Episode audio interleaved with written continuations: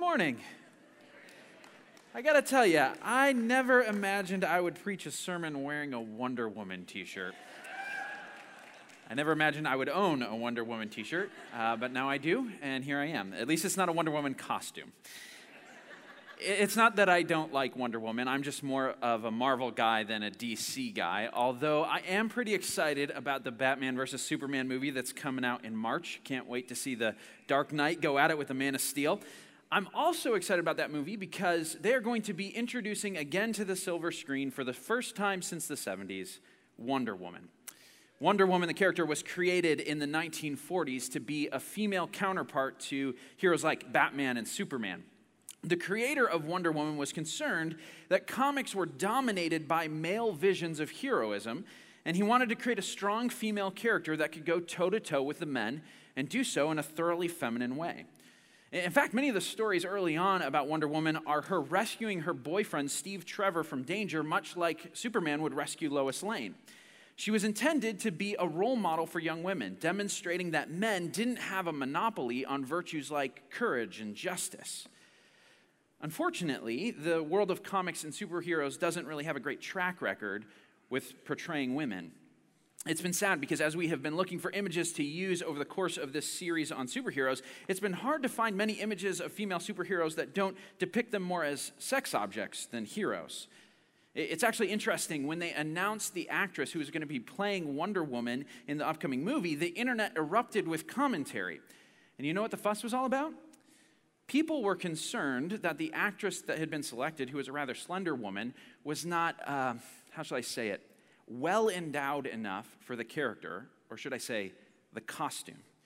They weren't concerned about her acting ability or what take she might put on an old hero, uh, the sort of things that people usually talk about when movies are being cast. They were concerned about her measurements. Because I guess what's important about a woman? Is it her strength, her courage? Is it her character? No, it's whether or not she looks good for the men. Today, we're continuing in our series called Heroes, and we're looking at different biblical superheroes over the course of this series, and we're asking the question what actually makes them heroic? And today, our hero is Esther, a woman who, a lot like Wonder Woman, uh, everybody focused on her looks, her beauty. But the reason she really was a hero was because of her courage. Uh, Esther was a Jewish orphan who became the queen of the Persian Empire and she managed to save the people of Israel from destruction. There's a whole book of the Bible with her name on it that tells the story of how this happened. Uh, the book of Esther is an incredible book. I have really enjoyed studying it over the last few weeks. It's an amazingly well told story. It's full of excitement and intrigue, lots of suspense. It's actually funny. It might even be the funniest book in the Bible. Uh, there's so much about this book that I would love to share with you, but we're just going to be able to focus on one event in the story the moment where Esther becomes a hero. And that moment is found in Esther chapter 4. So if you got a Bible, go ahead and turn there with me. Uh, Esther is found right in the middle of the Bible. If you open up kind of halfway through, you'll probably land in the book of Psalms. That's a big book. And if you flip back just two books, you'll find Esther. And if you're having trouble, don't worry about it. That's why God gave you a table of contents. Before we dig into this chapter, let me give you some background on what's going on. In the book of Esther, the people of Israel are in exile. Uh, when God brought Israel into the land of Canaan, he told them, All right, the people who were here before were very wicked. That's why I'm taking the land from them and giving it to you. But you need to know as you come in that if you act like the people who were here before, the same thing is going to happen to you. I'm going to take the land away from you and you're going to have to leave. And that's exactly what happened. Israel was unfaithful. They abandoned the Lord and they started worshiping other gods. And they engaged in all sorts of violent and sexualized forms of worship, including temple prostitution and child sacrifice and much more. They exploited the land, they exploited the poor, and so God judged them just like he judged the people before them. In 586 BC, just a generation after Josiah, the king we talked about last week, the Babylonian Empire invaded and they destroyed Jerusalem and took the people captive. The book of Esther is set roughly 100 years after that event. And in the meantime, the Persian Empire has come through and conquered the Babylonians and the rest of the Middle East. And uh, during that time, a few of the Jews, a few Israelites were permitted to go back to the promised land, people like Ezra and Nehemiah, but most of the Jews were scattered around the empire, and they were living as minorities in a culture that at best was tolerant of them, but many times was overtly hostile. This was one of those times. In the story of Esther, the Jews are being specifically targeted by a man who wants to destroy them. That man's name is Haman. And from what we can tell from the book of Esther, Haman is an insecure little man. He just wants everybody to praise him and recognize him and give him honor. And he's also a very powerful man. Uh, the emperor of Persia, King Xerxes, has promoted Haman to the second highest rank in the entire empire, just under the king himself. Uh, and, and, just a, a, little side note here um, I'm going to call the king in this story Xerxes. Uh, that is the name that's used in the translation we typically use here at Christ Community. Uh, but you may look in your translation and see the name Ahasuerus, which sounds nothing like Xerxes. I, I don't get it. Um, Ahasuerus is the Hebrew version of his name, Xerxes is the Greek version of his name. Some translations choose one, some choose the other. So if I say Xerxes, you see Ahasuerus, don't get confused. We're talking about the same person. Sorry about that. I, I didn't do it, not my fault. Um, back to Haman, though. Insecure but powerful, and that is a deadly combination. Uh, when someone who's insecure is given great authority, that almost always means someone is going to get hurt. Insecurity plus power usually equals abuse. As part of Haman's promotion, the king has ordered that all people, including court officials, bow down to Haman every time he passes by. And for the most part, people do this, except for one man. His name is Mordecai. Mordecai is a Jew, and he's Esther's older cousin. He's actually the man who raised Esther after her parents died. And he's some kind of an official in the king's court. And for whatever reason, he, it might have been religious, it might have been personal, we don't know. But he didn't want to bow down to Haman. And here's how Haman reacts. I'll read to you from uh, chapter 3. When Haman saw that Mordecai would not kneel down or pay him honor, he was enraged. Yet, having learned who Mordecai's people were, he scorned the idea of killing only Mordecai. Instead, Haman looked for a way to destroy all of Mordecai's people, the Jews, throughout the whole kingdom of Xerxes. Well, that escalated quickly. Haman hates the idea so much of even one person not honoring him that he's willing to commit genocide to get revenge. So he goes to the king and he actually tricks the king into passing a law that on a certain day, all of the people in the empire are allowed to attack the Jews, kill them, and take their stuff. He's hoping to make it so that in one big sweeping motion, he can wipe Mordecai and all of his people off the face of the earth. So, the Jews have this death sentence hanging over them. Uh, what do you do in the face of a situation like that? It's such an overwhelming problem.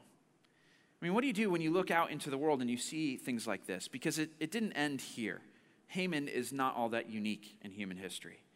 There's so much suffering in the world, so many injustices uh, poverty and human trafficking and abortion and racism and persecution of Christians and on and on the list goes. Where do you begin with this stuff? I, you know, we're just, I'm one person. What can I do in the face of that? And the people who do actually have the power, they're like Haman. They use their power in selfish ways and corrupt ways. They do it for personal gain. How can you stand against that? Uh, even if you kind of lower your gaze and just sort of look at the things that are nearby you, things with your friends and family and neighbors, it's tough. I mean, she lost her job and he lost his wife and their kid was born with special needs. What can you even do? What do you have to offer?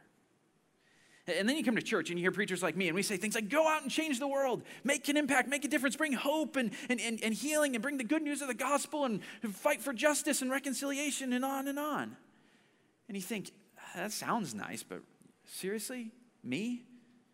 You feel like the people in the video that we just watched powerless, overwhelmed. And here's where things get even worse. It seems a lot of the time like God is silent. That's actually one of the most interesting things about the book of Esther. God is not mentioned once. No mention of him. There are virtually no references to anything religious at all. No prophets, no prayers, no miracles, nothing. At first glance, it appears to be a purely secular story. Does that sound like your life?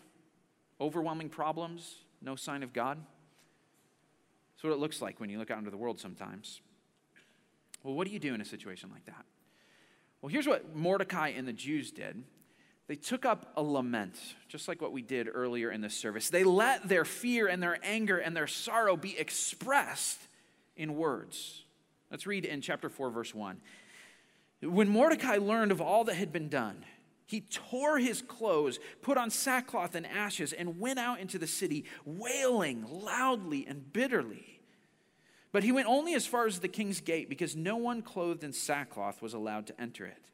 In every province in which the edict and the order of the king came, there was great mourning among the Jews, with fasting, weeping, and wailing. Many lay in sackcloth and ashes. What are the Jews going to do here? Who are they going to turn to? Well, they turn to Esther. But Esther has a problem. Esther's problem is that she is silenced. And I say that specifically. I don't mean she is silent, as if she could speak, but she isn't. She is silenced. There are factors in her life, both internal and external, that prevent her from being able to speak out. One of those factors is her social class. Esther is the queen. She is living in the most luxurious place on the planet at the time. When it comes to comfort, she doesn't lack for anything. And this actually keeps her insulated from the problems of other people. Just look how she responds to Mordecai in verse 4. When Esther's eunuchs and female attendants came and told her about Mordecai, she was in great distress. She sent clothes for him to put on instead of all that sackcloth, but he wouldn't accept them. Then Esther summoned Hathach, one of the king's eunuchs assigned to attend to her, and he ordered him to find out what was troubling Mordecai and why. You catch that? Esther doesn't know what's going on. She's unaware of the edict. She doesn't know how the Jews have reacted. She is completely out of the loop here.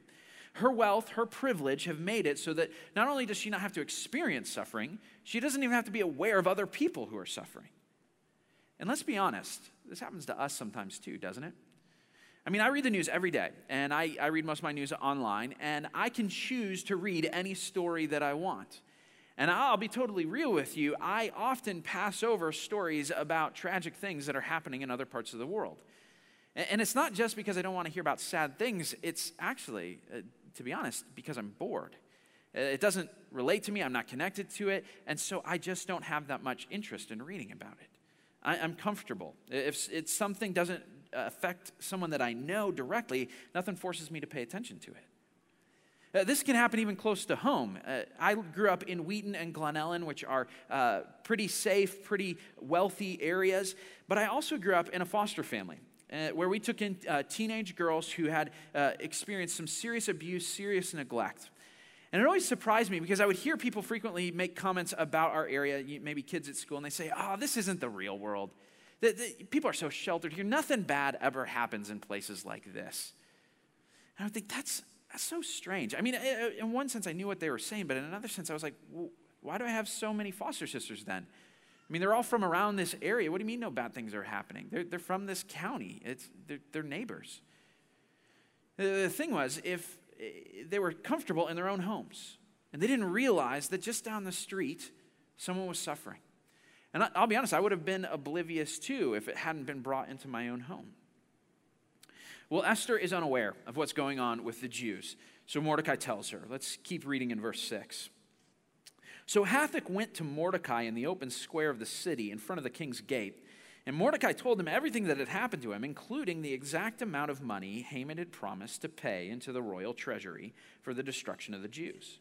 He also gave him a copy of the text of the edict for their annihilation, which had been published in Susa, to show to Esther and explain it to her. And he told him to instruct her to go to the king's presence to beg for mercy and plead with him for her people. Uh, Mordecai says, Esther, you've got to help us out. You've got to go do something. But again, Esther has this problem. She's silenced. And this time, it's not because she's unaware of the issue. She's now been informed. This time, her problem is her gender. It's important to know the story of how Esther became queen because she wasn't always queen. The queen before her was a woman named Vashti. And one day, King Xerxes decided that he was going to show off his great wealth to all of the people in the empire. And so he gathered his nobles and his military leaders, and he paraded in front of them all of his possessions his money and his treasures, and all the wonders from the royal storehouses in Persia. And then after that, he, he decided he would demonstrate his generosity. And so what he did is he opened up the royal wine cellar for an entire week to let all of the people who worked in the capital of Susa to, to drink as much as they want. And then on the seventh day, the, the text tells us that Xerxes was in high spirits from the wine. The actual Hebrew word that's translated there is crunk. Xerxes, in the height of his drunkenness, gets this idea he summons Queen Vashti and he says, Why don't you dress up real nice and put on your royal crown and come and, and show everybody just how lovely you are? Now, this was not some sort of kind of awkward expression of loving pride in his wife. No, Xerxes was treating Vashti just like all of his other possessions. Look, here's some jewels, here's some statues, here's my smoking hot wife. She was a trophy wife. She was a status symbol. She was there to make her husband look good, to show off his power and his success. You see, in the Persian court, the measure of a man was his power and authority, and the measure of a woman was her sex appeal. And I'm so thankful we don't live in a society like that anymore. Vashti refuses to come, maybe because she thought it was demeaning, maybe for another reason. I don't really know. But what we do know is it sends Xerxes into a fit of rage. How dare she disobey me? How dare she defy my orders? And all the men who were with him in the royal council, they were concerned too. They saw what happened and they were concerned that if other people, other women, heard about what Vashti did, that then they would start disobeying their husbands too. And so they issued a decree, a law for the entire empire, making it the rule that every man should be the, the ruler over his own household, because that's what great leaders do. They, they pass a law to make sure people will follow you. But now Xerxes doesn't have a queen. So what's he going to do? How's he going to get one? Well, he sends his servants to gather all of the most beautiful virgins in all of the land and bring them into his harem. And he's decided he's going to select one of these girls to be his new queen. It's interesting. We actually found uh, the uh, uh, Persian uh, transcript of this edict recently in an archaeological dig, and here's what it says, translated from the, the Persian Got a long list of ex lovers. They'll tell you I'm insane, but I got a blank space baby, and I'll write your name. It's a, a rough translation. Um, who knew that Taylor Swift was so into Persian history? I don't want you to get the wrong impression about what's going on here. This is not, as some have put it, a beauty pageant to find out who will be crowned the next Miss Persia. No, this is the way the contest works. Every virgin was going to be brought into Xerxes' chamber one at a time, and he was going to try them out for a night. And the one that he liked the most would become queen. The rest would be sent back to the harem for the rest of their lives, and maybe once or twice in their life they would be summoned for another night with the king. This was no beauty contest, this was rape. And Esther was chosen. I'm sure that part of the reason was she was not like Vashti. Up until chapter 4, Esther's only notable qualities are that she's pretty and that she's compliant. She looks good, she's good in bed, and she does what all the men in her life tell her to do. And that's exactly what Xerxes and the per- Persian nobility want. They want women who make men look good and do what they're told. And that is why Esther is silenced. Uh, she's being asked to go before the king and plead on behalf of her people, but she hasn't been given a voice to do so. Uh, she was chosen specifically because she doesn't rock the boat, but now that's exactly what she needs to do. I also wonder if Esther was hesitant because of the fact that she had been keeping her nationality a secret.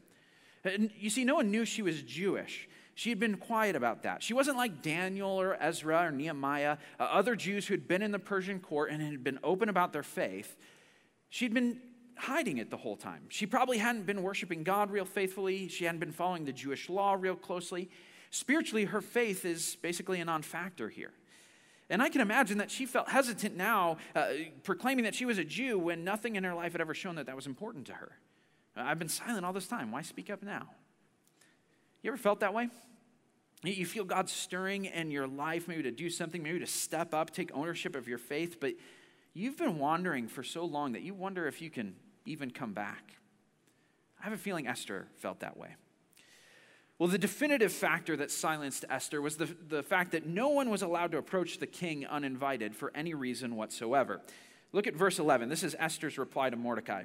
She says, All the king's officials and the people of the royal provinces know that for any man or woman who approaches the king in the inner court without being summoned, the king has but one law that they be put to death unless the king extends the gold scepter to them and spares their lives. But 30 days have passed since I was called to go to the king. And that seems to settle it. I mean, she's not allowed to approach the king. She hasn't been invited. Maybe she's a little bit out of his uh, good graces at the moment. So she says, I, I just can't go. But then Mordecai replies, verse 12. When Esther's words were reported back to Mordecai, he sent back this answer Do not think that because you are in the king's house, that you alone of all the Jews will escape. For if you remain silent at this time, relief and deliverance for the Jews will arise from another place, but you and your father's family will perish. And who knows, but that you, you have come to your royal position for such a time as this. Then Esther sent this reply to Mordecai Go gather together all the Jews who are in Susa and fast for me. Don't eat or drink for three days, night or day. I and my attendants will fast as you do. When this is done, I will go to the king, even though it's against the law. And if I perish, I perish. So Mordecai went and carried out all of Esther's instructions. We're going to dig into this section a little bit here because here is the place where Esther finds her voice and becomes a biblical hero. The, the first thing that Esther does to become a hero is that she stands in solidarity with God's people in need. She's in solidarity with God's people in need. Uh, Mordecai in verse 13, he points out don't think that just because you're living in the palace that this isn't going to affect you. Uh, don't think that you're insulated from this. Uh, this is a, a problem for not some Jews, but all Jews. This is, this is a problem for Esther. At the end of the conversation, it seems like Esther finally gets this. And in verse 15, she says, All right, for the next three days, my servants and I, we're going to fast just like all the rest of the Jews are doing. It's her way of saying, Your problem, the, the problem that's out there, is going to be a problem for me in here. Uh, this is what we mean by solidarity with people in need. It means that we identify with a group closely enough that their concerns become our concerns. We allow their burdens to become our burdens. Uh, the Apostle Paul describes the solidarity between followers of Christ by saying, if one part of the body suffers, then all parts suffer with it. If one part is honored, then all rejoice with it. That's why we're supposed to be people who weep with those who weep and rejoice with those who rejoice. Uh, what does this look like in life? Well, for most of us, it starts off small with the circle of people that are closest to us. It starts off in our home with people that we see day in and day out. How are you doing with this? Uh, when your roommates come home and they're talking about the frustrations of their day, do you listen carefully and, and take it to heart? Uh, when your sister or brother is in a bad mood, do you just get annoyed at them or do you ask, What's going on? What's wrong? Or if when your kids are acting up, do you just snap at them or do you try to dig deeper to find out what's stressing them out? Uh, these sorts of things might seem simple and unrelated to the big causes and issues out there in the world, but you got to remember that our homes are the training ground for compassion. Uh, we're not going to be very good at caring for people out there if we can't show care for people who are right here, the people that we say we love the most. From there, though, our circle of concern needs to extend to the wider community, especially the wider community of believers, like here at church. I mean, just think about the people in your community group. Do you see what's going on with them? Do you see the single parent who's strapped for time and energy?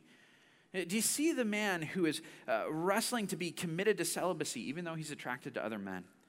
Uh, do you see the woman with chronic pain for whom every day feels like a marathon? Do you see this? And, and do you see ways that you can make their concerns your concerns, where you can come alongside them, support them, so that their burdens don't belong to them alone, but they also belong to you? From our immediate community, though, we've got to move out to even people who are different from us, who are distant from us. As, as Christians, solidarity go, goes beyond just people who are like us or who we like.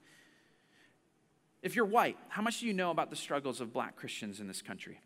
Have you ever talked to your brothers and sisters about it? If you're a citizen, have you ever had a conversation with an immigrant about their experience here? Maybe even someone who is in our church. Do you pay attention to uh, Christians around the world who are facing hostility for their faith? Uh, j- just this week, I heard about one of our ministry partners in Bangladesh who is a church planter who is arrested. Do you, do you have a way to hear these kinds of stories? Do you care about them? Do you see the needs of other people? Do you weep with them when they weep? Do you rejoice when they rejoice? And when I'm describing this, what I'm not talking about is this it's not liking something on Facebook or retweeting something or wearing a wristband for a cause. Those are not bad things, but they're just a start. Uh, those are the kinds of things that can actually fool us into thinking that we're doing more than we actually are. They give us credibility uh, without much cost. They help us feel like we care, but they don't help us feel the pain. Uh, solidarity means more than just awareness, it means being burdened by the needs of other people. And you know a good test for whether or not you're actually in solidarity with someone? A good test is how you pray for them. Uh, Christian solidarity at Bedrock is prayer, and I mean real, earnest prayer where you get into it, where you cry out, where you shed tears for someone. Esther fasted for her people. The book of Esther is a book of feasting. There are 10 feasts that are mentioned over the course of the 10 chapters in the book. And right smack in the middle, Esther is there in the palace, but she is fasting. She lives in the lap of luxury where it is very difficult to feel real pain. And so she gives up food and water for three days. Why does she do that? It seems kind of extreme, doesn't it? But it's because she wants to feel the suffering. She wants to physically experience a sense of need. This is a desperate situation, it's life or death. And so, like a person who is longing for food, who is starving, she wants to feel her, her people's need for rescue. Uh, sometimes there's no way for you to get really close enough to, to uh, bear the burdens of other people directly, and that's what fasting is for. It brings some of the ache and pain home to you. I know that uh, many of you are passionate about issues, causes out in the world, and I wonder, are you praying for them? Uh, have you ever fasted for someone who is in need? I'm not sure you can really be in solidarity with someone if you're not praying for them. Well, Esther becomes a hero by being in solidarity with God's people in need. The, the second way she becomes a hero is by refusing to see her circumstances as a coincidence.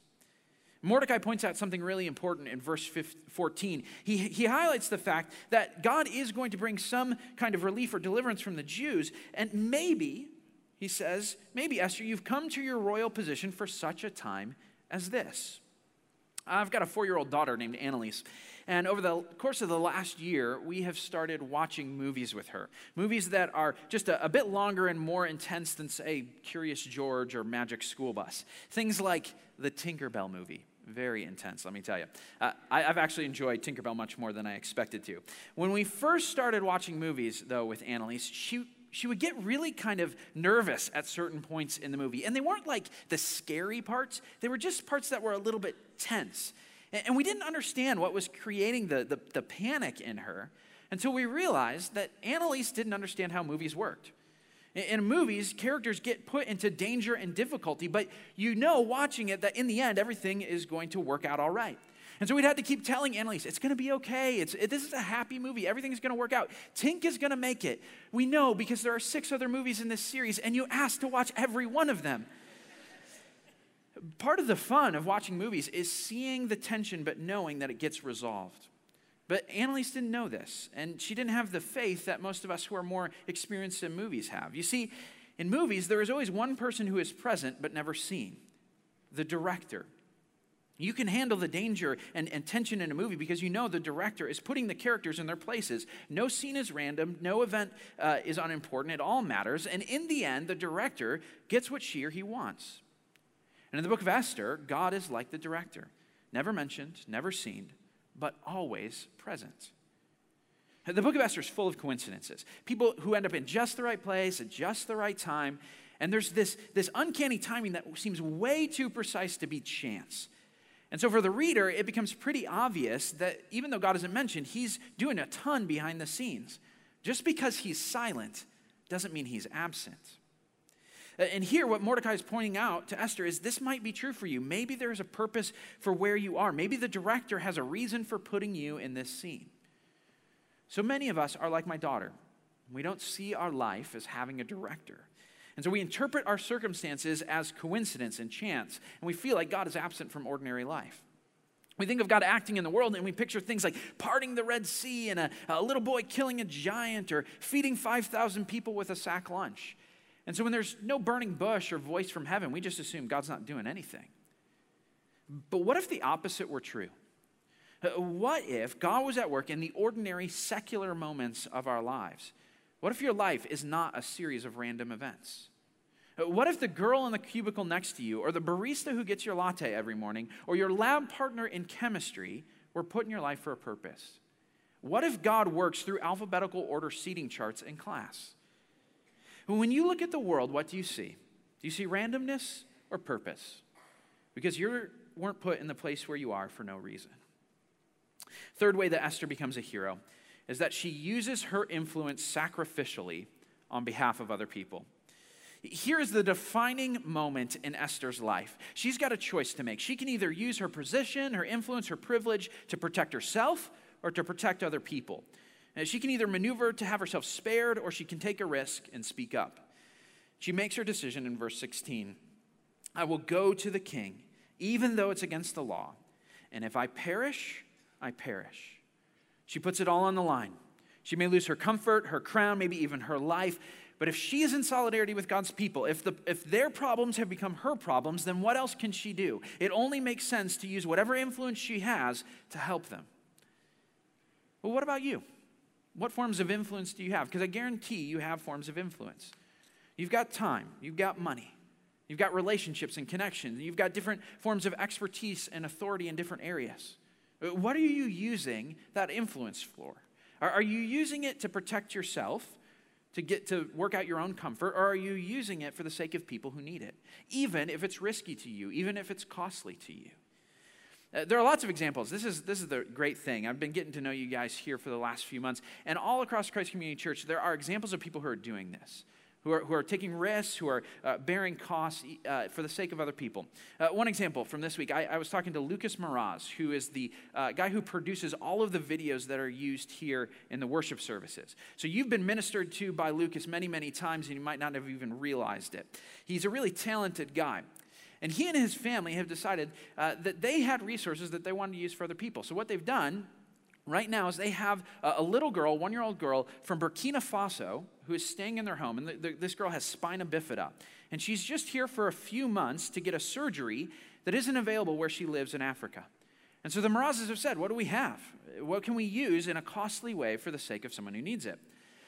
Uh, Michelle and I have also been really impressed with all of the people that we have met here who are involved in foster care or safe families.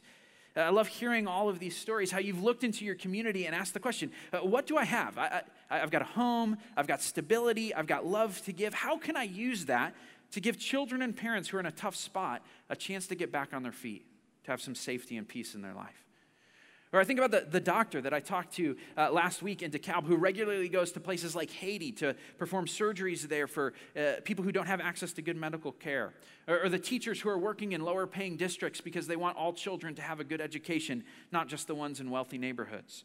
Or, or the people who take in their sick relatives into their home, caring for them so that they can die in the presence of their family. Or think of the people who are on their, on their phone every day, every night, uh, listening to their, their friends and praying for them while they're going through a messy divorce or through chemo or through some other crisis. And they're giving of their time and their, their emotion to that. What do you have to give? What risks can you take for the sake of others? What cost can you pay to bear the burdens of other people? I, I want to pause here to give just a, a, little caveat about this point, though, because I, I know that some of you are out here who are in abusive situations. And uh, you're being hurt either physically, sexually, verbally. And you hear this story of Esther's self sacrifice, and we hold it up as this example. And it's easy to think, okay, am I, am I supposed to do that? Am I supposed to sacrifice myself in my situation?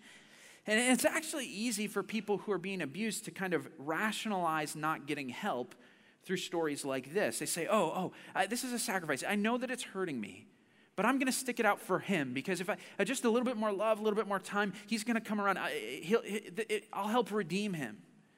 Or, or, it's a sacrifice for my kids. If, if, if I got help, it would lead to a separation, a divorce, and the kids couldn't handle that, so I'll just keep taking it. Maybe even think it's a, a sacrifice for God, and you say, Oh, God's put me in this place, so I'm going to submit to the situation I'm in, or, or whatever. I want to tell you that what Esther is doing here is the exact opposite of that. Uh, Esther is taking a risk to stand up to abuse. Uh, she's not accepting the silence that has been imposed on her. She is finding her voice. She's not accepting the abuse, she's trying to end it, not just for her, but for her people. If you are in a situation where you're being hurt by somebody, a spouse, a parent, sibling, some other relative, maybe somebody at work, boyfriend, girlfriend, Get help. I need to tell you there is hope, there is escape, and you do not need to be silent. Uh, come talk to someone. Come talk to someone who's on staff here at Christ Community. We will get you help. We will make sure that you have what you need. And please do not mishear me here. I am not saying that when we sacrifice for others, that means staying in abuse. Esther is trying to end it, not enable it. So Esther decides to go for the king. She doesn't know what's going to happen. She fasts for three days, she gets herself dressed up, and she goes into his throne room. And here is the moment of truth. What is going to happen? Well, there's a pause, and the king looks at her, and then he smiles. And he extends to her the scepter, and her life is spared.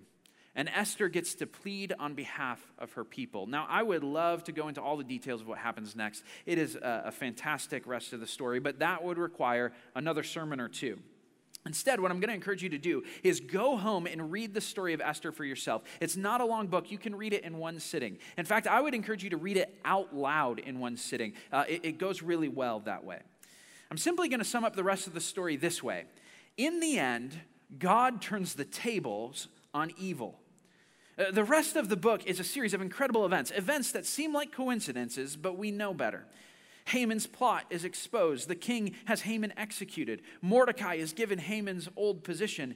And then Esther and Mordecai get to issue a decree that allows the Jews to defend themselves from anybody who might attack them. In the end, the oppressed minority comes out on top, and the oppressors are judged. God's people are saved. And to celebrate the victory, Mordecai institutes a holiday for the Jews. It's a holiday that Jews still celebrate to this day. It's called Purim. And this is how Purim is described in chapter 9. Mordecai records these events, and he sent, sent the letters to all the Jews throughout the provinces of King Xerxes, near and far, to have them celebrate annually the 14th and 15th days of the month of Adar, as the time when the Jews got relief from their enemies and as the month when their sorrow was turned into joy, their mourning into a day of celebration. He wrote to them to observe the days as days of feasting and joy, of giving of presents of food to one another and gifts to the poor. Uh, the book of Esther is what we call a microcosm. It's a miniature story that tells the story of the whole world. Because we live in a world that is full of evil and injustice. The forces of darkness are conspiring against the people that God loves, plotting our destruction. And so much of the time, it looks like those forces are going to win, that there's nothing we can do to stop them. It looks like God is absent. But then, at the darkest hour, when all seems lost, the rescuer comes onto the scene. Jesus was the Son of God. He was the Prince of Heaven with all of the comfort and privilege of paradise. If there was anyone who could have kept himself insulated from the problems of other people, it was Jesus. But instead, he chooses to stand in solidarity with people in need, people like you and me. He says, I'm going to identify with you and I'm going to take your problems as my problems. I'm going to see your needs as my needs. When you weep, I'm going to weep. And at the moment of decision, when Jesus is facing the choice whether or not he's going to either go to the cross or take the easy way out, he doesn't just say, If I perish, I perish. He says, When I perish, I perish. And this is how Jesus turns the tables on evil. At the cross, at the moment when it seemed like the forces of evil had put the last nail in the coffin, that is the moment when Jesus actually defeats evil. He turns defeat into triumph. He turns agony into victory. He turns death into life. And all of this, all of this is what makes it possible for us to follow in his footsteps, to take the example of Esther seriously. The reason you can stand in solidarity with people in need is because God stood in solidarity with you in your need. The reason you can see your circumstances as full of purpose is because God, the director, has ensured that the end of the story really is victory. The reason you can risk your life for the sake of other people is because God already gave his life for you. Will you trust him? Will you follow him? We're going to pray now, and after that, we're going to sing a song, and as we do that, we're going to take the offering. Maybe this is a, an act of faith and trust you want to take today. Let's pray together. Heavenly Father, we know that you are the director. You're the one who has the whole thing in your hands. You put us in the places where we are for a reason. But we got to be honest, it is it's so hard to believe that. It is so hard to see that as true in our lives when we are hurting. And so we, we God, we ask for faith. Open our eyes to see the situations that we're in as, as full of your presence and grace, even when we don't hear from you. God, God I pray uh, for people who are in really desperate situations people who are in situations where they need to get out because they're being hurt in some way. I pray that you would give them courage. I pray that you give them grace, that you would give them an opportunity to speak up, to find their voice, and to get help. Give them courage. And God, I pray for all of us that we would be the sort of people who, who, who lay down our lives, who, who give sacrificially, who, who uh, love people around us, taking on their burdens as ours, just like you have done for us. Uh, we thank you that you did send Jesus to take on our sin, to take on our suffering, to take on our death, and to give us rest from all of our enemies. And it's in his name that we pray. Amen.